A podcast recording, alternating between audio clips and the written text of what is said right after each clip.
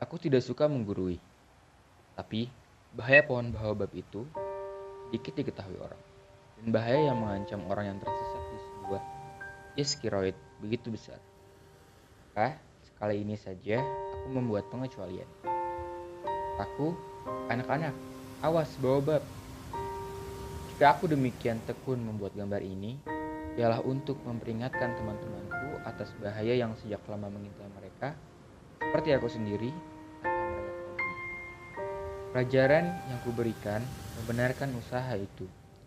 Kalian mungkin bertanya, mengapa dalam buku ini tidak digambar yang sehebat gambar pohon baobab?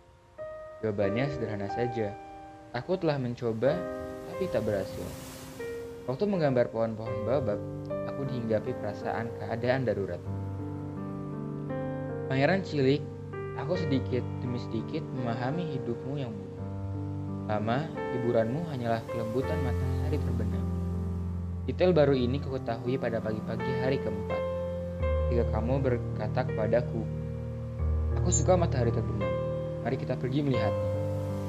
Tapi mesti menunggu. Menunggu apa? Menunggu hingga matahari terbenam. Mula-mula kamu tampak terperanjat, tapi kemudian menertawakan dirimu sendiri. Dan katamu, Aku masih mengira berada di, berada di tempatku sendiri.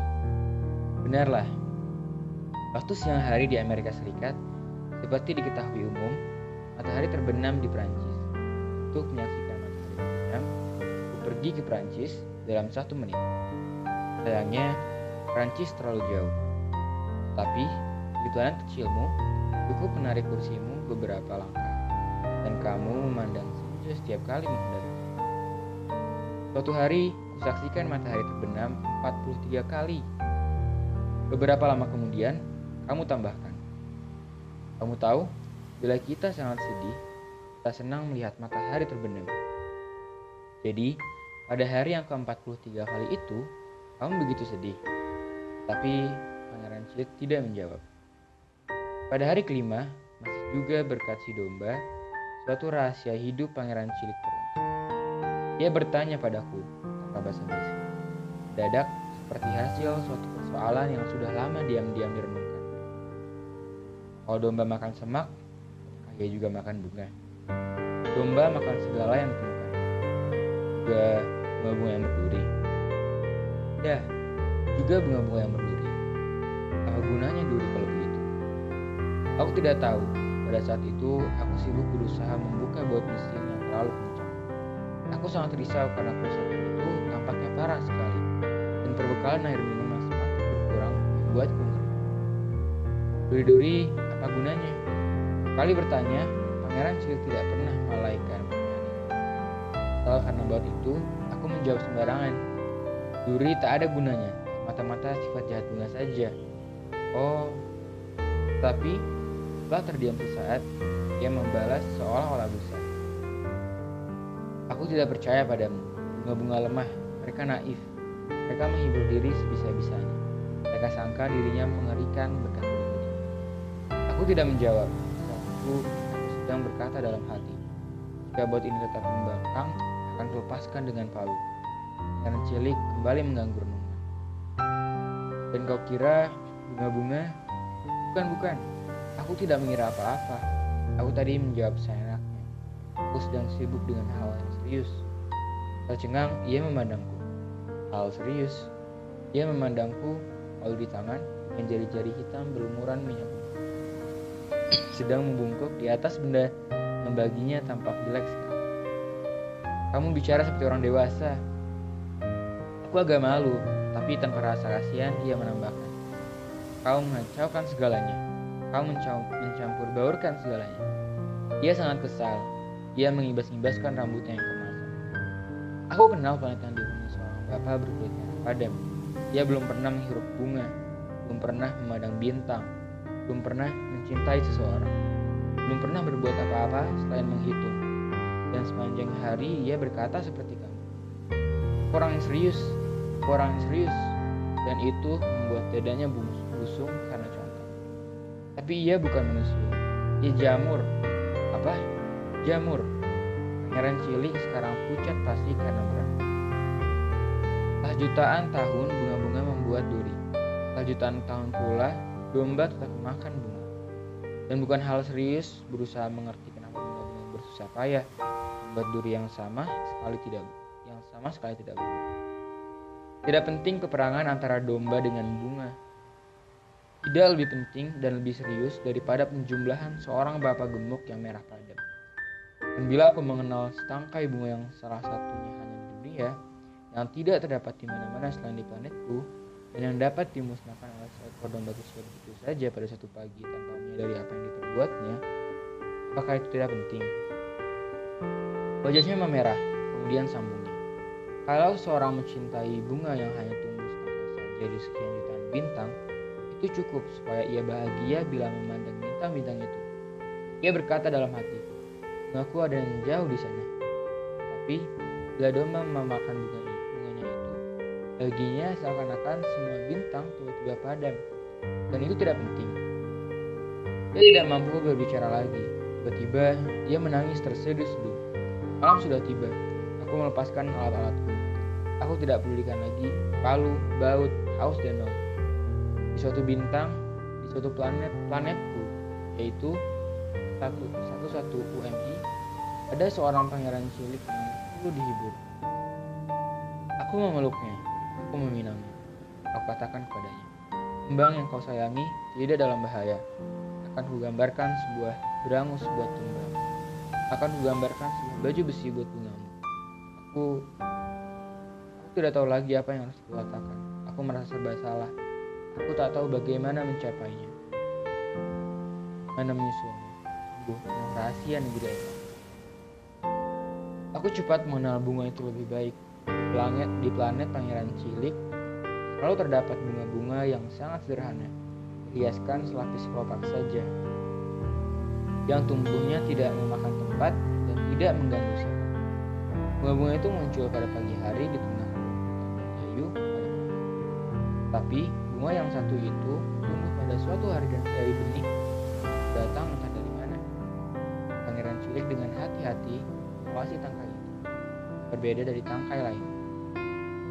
Saja sejenis pohon baobab yang baru, tapi tangkai itu berhenti tumbuh dan mulai mempersiapkan sebuah bunga. Saksikan terbentuknya sebuah kuncup yang besar sekali, Pangeran Cilik menduga sesuatu yang ajaib akan terjadi. Kan diam-diam dalam kamar yang hijau, bunga itu tidak habis-habis bersolek agar menjadi indah. Dia memilih warnanya yang sesama. Dia pelan-pelan mengenakan bajunya. Dia mengatur kelopaknya satu persatu. Dia tidak mau muncul keriput seperti bunga-bunga cantik. Dia hanya mau muncul dalam kesempurnaan seni Iya, ia sangat genit. Maka cara berdandan yang misterius itu berlanjut berhari-hari. Lantas pada suatu pagi, Justru pada saat matahari terbit, ia pun tampil. Dan setelah bekerja dengan begitu tekun, ia berkata sambil menguap, Ah, aku baru saja bangun. Mohon maaf, rambutku masih kusut. Pangeran cilik tidak dapat menahan rasa kagumnya. Betapa cantiknya kau. Benar bukan? Jawab bunga itu dengan lembut. Aku lahir bersama matamu. Pangeran cilik menduga itu tidak terlalu rendah hati, tapi begitu mengharukan. Ini sudah saat, saat sarapan kiranya, sambung bunga itu. Jika kau melayaniku, dan pangeran cilik dengan serba malu mencari alat segar, lantas menyiram bunga itu. Demikianlah bunga itu terus menyiksakan dengan yang angkuh dan cepat marah. Satu hari misalnya, waktu berbicara tentang keempat durinya, dia berkata kepada pangeran Macan-macan boleh saja datang dengan cepat. Tidak ada macan di planet lapangan Lagi pula, macan tidak makan rumput. Aku bukan rumput, jawab bunga itu dengan lembut. Maafkan aku, aku tidak takut pada macan, tapi aku benci embusan angin. Apakah engkau tidak mempunyai pengangkat? Benci angin, kasihan buat tanaman. Pikir pangeran Bunga ini rewel sekali. Kalau malam, lindungilah aku dengan sungguh. Tempatmu ini dingin sekali. Bunganya kurang nyaman. Tempat asalku. Tapi ia tidak melanjutkan perkataannya. Datang dalam bentuk biji, ia tidak sempat mengenal dunia lain. Malu karena ketahuan malah berbohong dengan begitu naif. Kali dua kali, tiga kali, supaya pangeran cilik merasa bersalah. Mana penyekatku? Aku mau mengambilnya, tapi engkau sedang berbicara padaku. Maka bunga itu batuk lebih keras supaya pangeran cilik jadi menyesal. Demikianlah pangeran cilik, walaupun berniat baik demi kasih sayangnya, ia segera ia segera meragukan bunga itu. Tiba telah menanggapi dengan sungguh-sungguh kata-kata. Ia menjadi sengsara. Aku semestinya tidak mendengarkan. Begitulah katanya padaku pada suatu hari. Bunga-bunga tidak boleh mendengarkan. Harus dipandang dan dihirup saja. Bungaku mengharumi planetku. Tapi aku tidak mampu menikmati. Ceritanya tentang cakar-cakar yang membuatku begitu jengkel seharusnya mengharukan hatiku. Aku tidak mengerti apa-apa waktu itu. Seharusnya aku menilainya atas dasar perbuatan, bukan kata-katanya. Dia mengharumi, dia mengharumi dan menerangi diriku. Aku tidak pantas melarikan diri. Aku semestinya menebak kemesraannya di balik budayanya yang Bunga-bunga begitu penuh. Tapi waktu itu aku masih terlalu muda untuk bisa. Aku menduga dia memanfaatkan suatu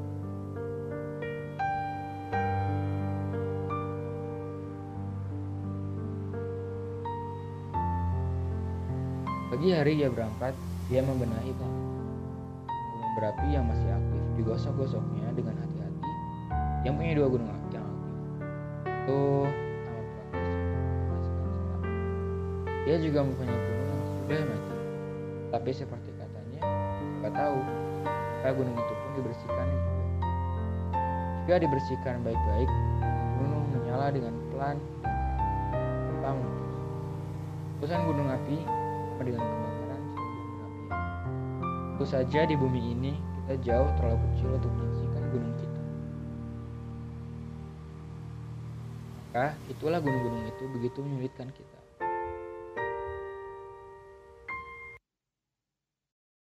Dengan perasaan seolah-olah menyesal, Pangeran Cilik mencabuti juga tunas-tunas baobab yang tersisa. Dia menyangka tidak pernah akan kembali. Tapi, semua pekerjaan rutin itu terasa amat lembut pagi itu. Dan ketika ia menyerangi bunga itu untuk terakhir kalinya, bersiap-siap melindungi dengan sungkup, ia tiba-tiba ingin menangis. Selamat tinggal, katanya kepada sang bunga. Tapi bunga itu tidak menyahut. Selamat tinggal, ulangi. Bunga itu batuk-batuk, tapi bukan karena pilek. Aku telah berlaku bodoh, kata bunga itu akhirnya. Aku mohon maaf, mudah-mudahan kamu bahagia. Pangeran Cilik heran tidak diomeli. Ia terdiam, kebingungan dengan sungkup di tangan. Ia tidak memahami sikap lembut dan tenang itu. Tentu saja aku mencintaimu, ujar bunga itu. Kau tidak mengetahuinya karena kesalahanku sendiri. Tidak apa-apalah, tapi kamu juga sebodoh aku. Cobalah berbahagia. Biarkan sungguh itu.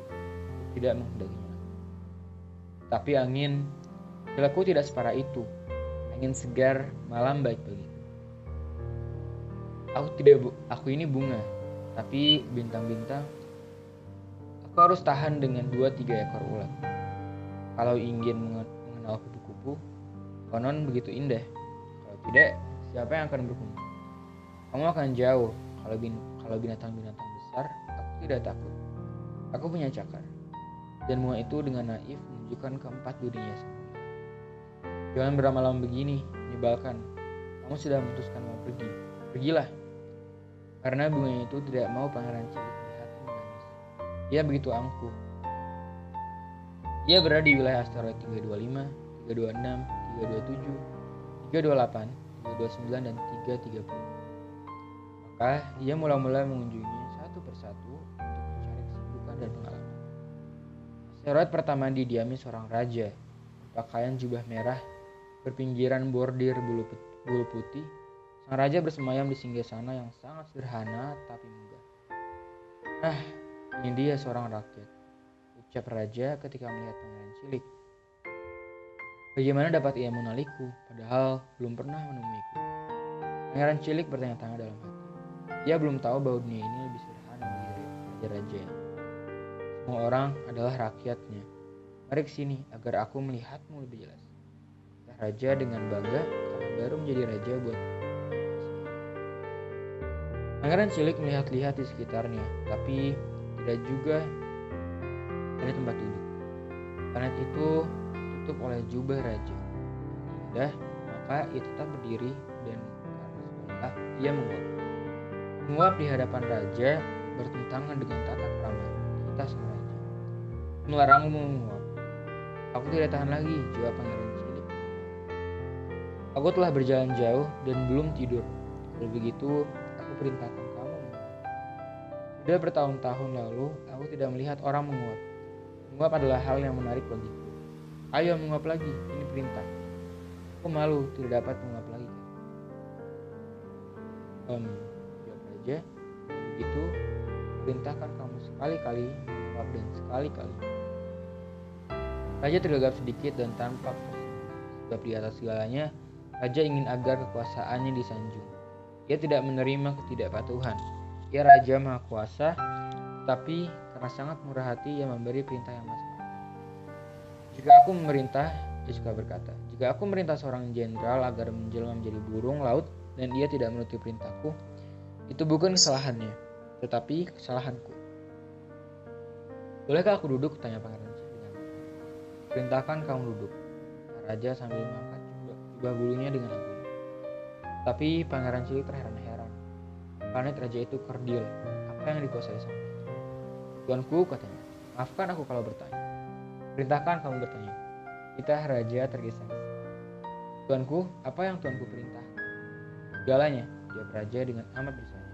Segalanya, dengan gerak tangan yang sederhana, raja menunjuk planetnya, planet-planet lain, dan bintang-bintang. Semua itu hanya pangeran cilik. Semua itu, jawab raja. Sebab ia bukan raja tak kuasa, tapi juga raja semesta. Dan bintang-bintang patuh kepada tuanku. Tentu saja, mereka menuruti perintahku dengan segera. Aku tidak mentolerir sikap kurang disiplin. Kekuasaan yang begitu tinggi menakjubkan pangeran kecil. Andaikan ia sendiri berkuasa demikian, ia dapat menyaksikan matahari terbenam dalam suatu hari. Bukan 44, tapi 72 atau 100 bahkan 200 kali. Tanpa perlu menggeser kursinya dan karena merasa agak sedih pelan kecilnya tertinggal sendirian, ia memberikan diri untuk memohon suatu anugerah. Aku ingin melihat matahari terbenam. Mohon hibur diriku. Perintahkanlah matahari agar terbenam. Jika aku merintah seorang jenderal agar terbang dari satu bunga ke bunga lain seperti kupu-kupu, atau menulis sebuah tragedi menjelma menjadi burung laut dan jika jenderal itu tidak menuruti perintahku siapa yang salah dia atau aku salah tuanku kata pangeran cilik dengan tegas 4. Setiap orang harus diminta apa yang dapat ia berikan. Kekuasaan berasaskan akal. Jika kamu menyuruh rakyatmu menceburkan diri ke laut, mereka akan memberontak. Berhak menuntut kepatuhan, sebab perintah-perintahku masuk akal. Jadi bagaimana matahari terbam, terbenamku itu? Tanya pangeran lagi karena ia tidak pernah melupakan pertanyaan yang telah diajukan. Matahari terbenam itu akan kamu peroleh. Aku akan merintahkannya, tetapi menurut ilmu pemerintahanku, aku akan menunggu kondisi yang sesuai. Kapan akan terjadi? Tanya pangeran cilik. Hmm, akan terjadi malam ini kira-kira pukul 7.40 dan kamu akan saksikan bagaimana perintahku ditaati. Pangeran cilik menguap. Ia menyesal matahari terbenamnya gagal. Tambahan pula, ia sudah mulai bosan. Aku tidak mempunyai urusan apa-apa di sini. Dan kepada raja, aku akan pergi. Jangan pergi, kata raja. Dan begitu bangga mempunyai seorang rakyat. Jangan pergi, aku mengangkatmu sebagai menteri. Menteri apa? Menteri kehakiman. Tapi tidak ada seorang pun yang dapat diadili. Siapa tahu, jawab raja. Aku belum menjelajahi seluruh kerajaan. Aku sudah sangat tua tempatku tidak cukup untuk sebuah kereta kerajaan, dan aku terlalu lelah untuk berjalan kaki. Oh, aku telah melihatnya, kata pangeran cilik yang membungkuk untuk sekali lagi melihat kebahagiaan lain planet itu. Itu juga tidak ada orang. Jadi kamu akan mengadili dirimu sendiri, raja. Itu yang paling sulit. Mengadili diri sendiri lebih sulit daripada mengadili orang lain. Jika kamu berhasil, berarti kamu betul-betul orang yang bijaksana. Kalau aku, kata pangeran cilik, dapat mengadili diri sendiri di mana saja. Aku tidak perlu berdiam di sini. Hmm, rasa-rasanya di depanku ini ada seekor tikus tua entah di mana. Aku mendengarnya pada malam hari. Kamu dapat mengadili tikus tua itu, kamu hukumnya mati dari waktu ke waktu. Dengan demikian, kehidupannya tergantung pada keadilan. Tapi, setiap kali itu pula kamu mengampuninya untuk menyelamatkannya. Ini ada satu. Kalau aku jawab Pangeran Cilik, aku tidak suka menjatuhkan hukuman mati dan rasanya aku akan pergi. Tidak, tapi Pangeran Cilik setelah selesai berkemas tidak mau menyedihkan raja tuan raja tua itu. Jika tuanku ingin perintahnya selalu dipatuhi, dapat tuanku memberi sebuah perintah yang masuk akal. Dapat misalnya tuanku memerintahkan agar aku pergi dalam waktu satu menit. Pada hematku kondisi sudah sesuai. Raja tidak menjawab, Pangeran Cilik mula-mula ragu-ragu. Kemudian ia mengangkat langkah sambil menahan nafas panjang. Aku mengangkatmu sebagai raja terburu-buru. Sikapnya seperti raja yang belum Orang dewasa amat ganjil, pikir pangeran cilik selama berjalan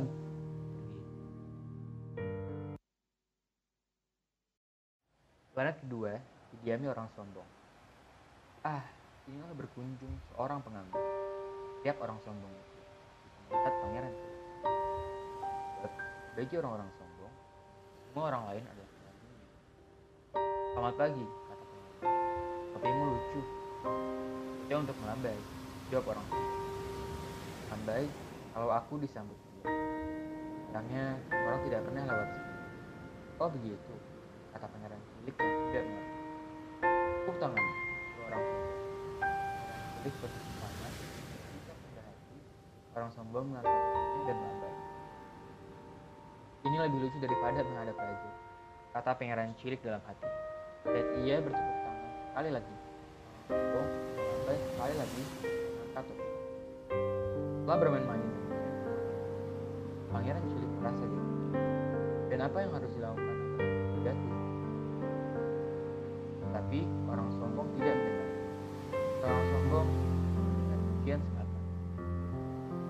Apakah kamu benar-benar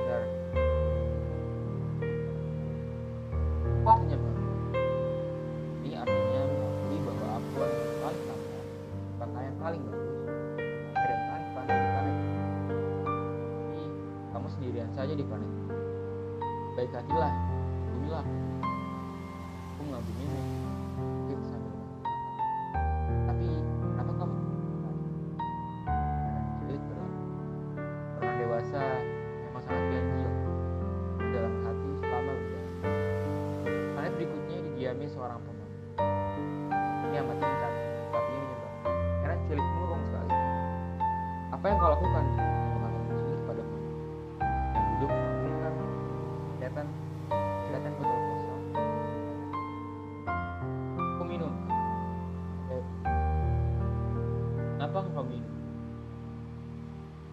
Lupa. Lupakan apa? Hanya pada cilik Lupakan aku merasa malu. Mabuk Lalu kenapa? lalu karena minum dok mabuk yang kemudian terpuruk dalam dan pangeran cilik berlalu orang dewasa memang amat ganjil sekali planet keempat didiami seorang pengusaha orang itu begitu sibuknya dan tidak mengangkat kepala ketika selamat pagi kamu pada dia tambah dua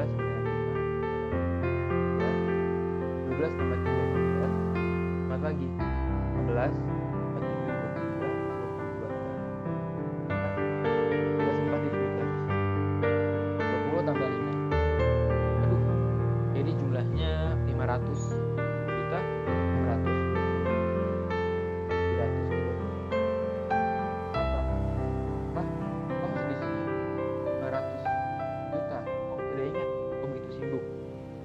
orang serius. Aku tidak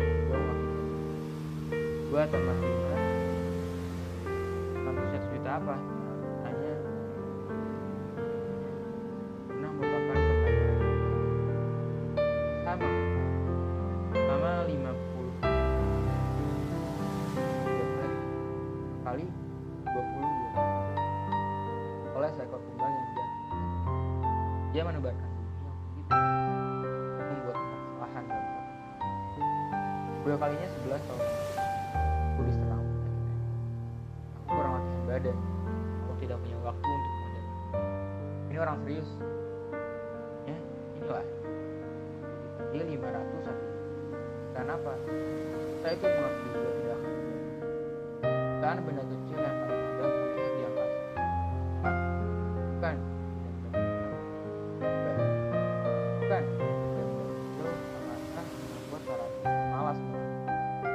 aku ini orang serius. Aku tidak punya waktu untuk Oh bintang, ya betul bintang. Kenapa yang kau lakukan dengan 500? 500 1 juta 620 230 Ini orang serius, aku tipu. Kenapa yang kau lakukan?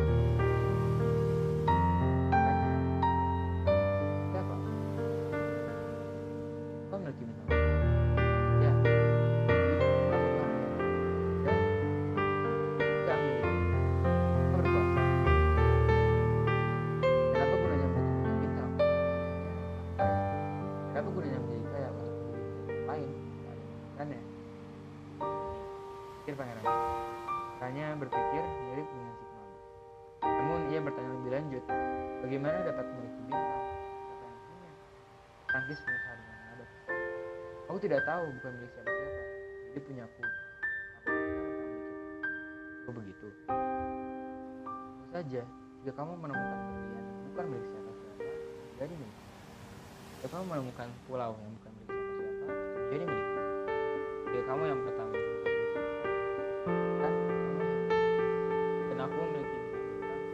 seorang pun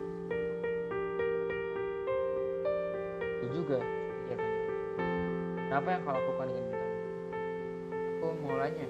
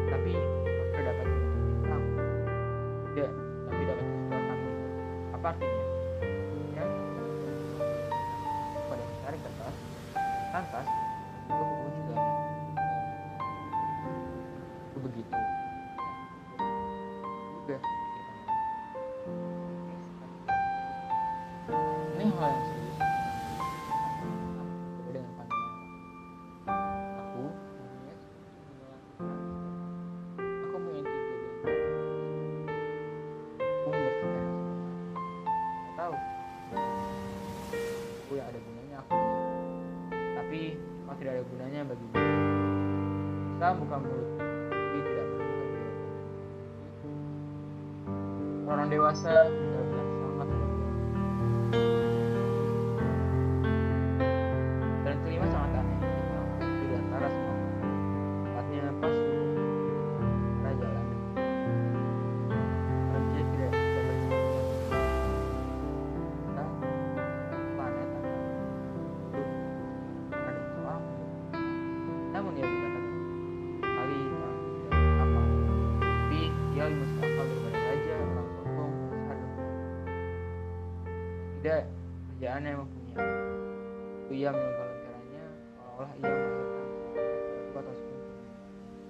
ia memandang kerjaan yang indah Ketika tiba di planet itu, kita berbicara dengan. Selamat pagi, apa rencanamu?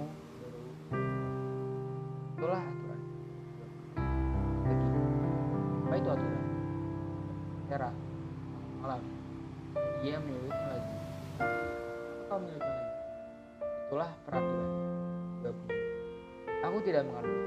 Tidak ada yang perlu dimengerti. Aturan adalah aturan. Selamat pagi. Kira dipadamkannya. Lalu ia menyeka dahinya dengan sapu tangan atau otak merah. Kerjaanku saat menyiksa. Dulunya masih masuk akal.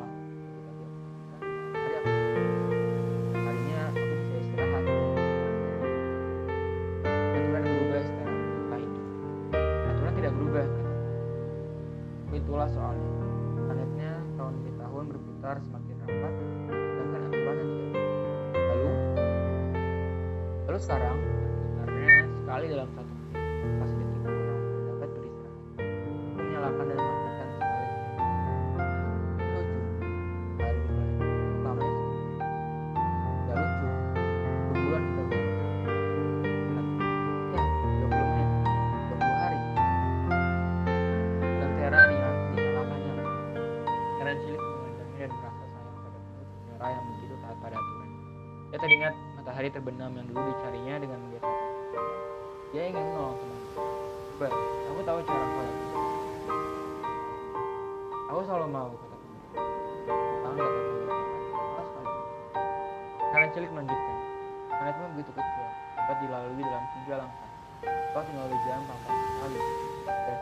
berada di siang hari. Kalau kau mau, kalau mau beristirahat, engkau jalan. Siang hari berlanjut. Tidak begitu praktis. Peranku dalam hidup ialah tidur. Sayang. Sayang, pagi. Berbicara di padang. Yang ini, dia akan diejek oleh semua yang lain.